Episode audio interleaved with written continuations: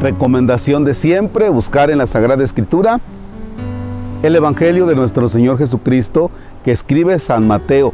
Es el capítulo 7, versículos del 1 al 5. Nos ayudará para este lunes 21 de junio. En el nombre del Padre y del Hijo y del Espíritu Santo. Jesús dijo a sus discípulos, no juzguen y no serán juzgados, porque así como juzguen, los juzgarán y con la medida que midan, los medirán. ¿Por qué miras la paja en el ojo de tu hermano y no te das cuenta de la viga que tienes en el tuyo? ¿Con qué cara le dices a tu hermano, déjame quitarte la paja que llevas en el ojo cuando tú llevas una viga en el tuyo? Hipócrita, sácate primero la viga que tienes en el ojo y luego podrás ver bien para sacarle a tu hermano la paja que lleva en el suyo. Palabra del Señor. Gloria a ti, Señor Jesús. Caramba, caramba. Hoy el Señor nos invita a no emitir un juicio respecto de una persona. ¿Ya? ¿Por qué? Porque es muy fácil que nosotros podamos tirarle a una persona. ¿Ya? Dar un juicio sobre una persona. Y miren que las redes son el medio perfecto para estar diciendo tonteras.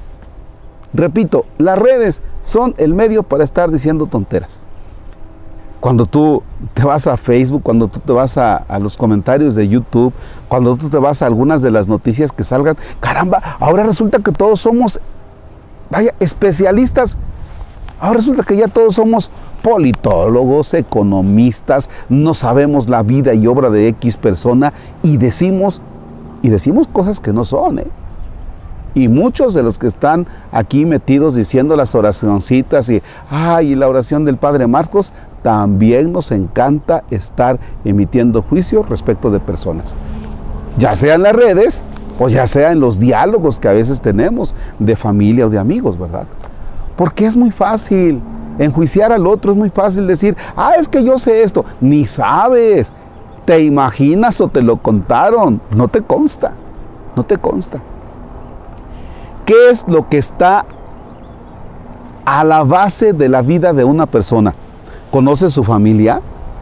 ¿Conoces a sus abuelos? ¿Conoces su entorno de infancia, de adolescencia?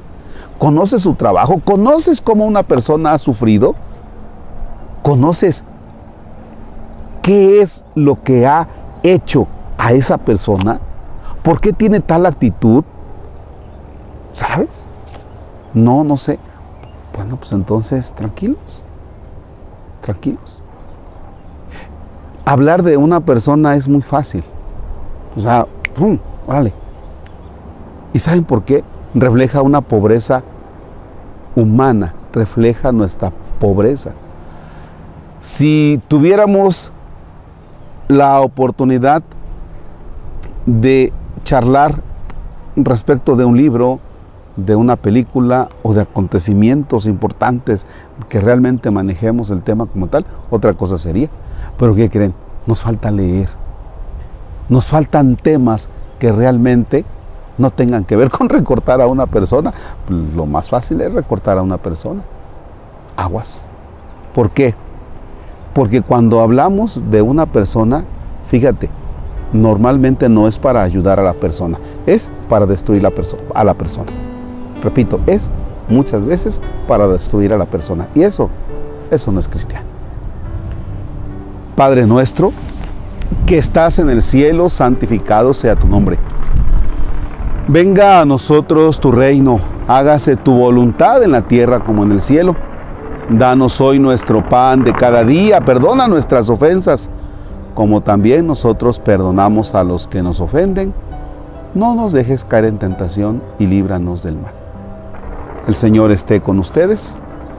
La bendición de Dios Todopoderoso, Padre, Hijo y Espíritu Santo desciende y permanezca para siempre. Amén. Deseo que tengan un bonito día. Padre Marcos Palacios, Dios es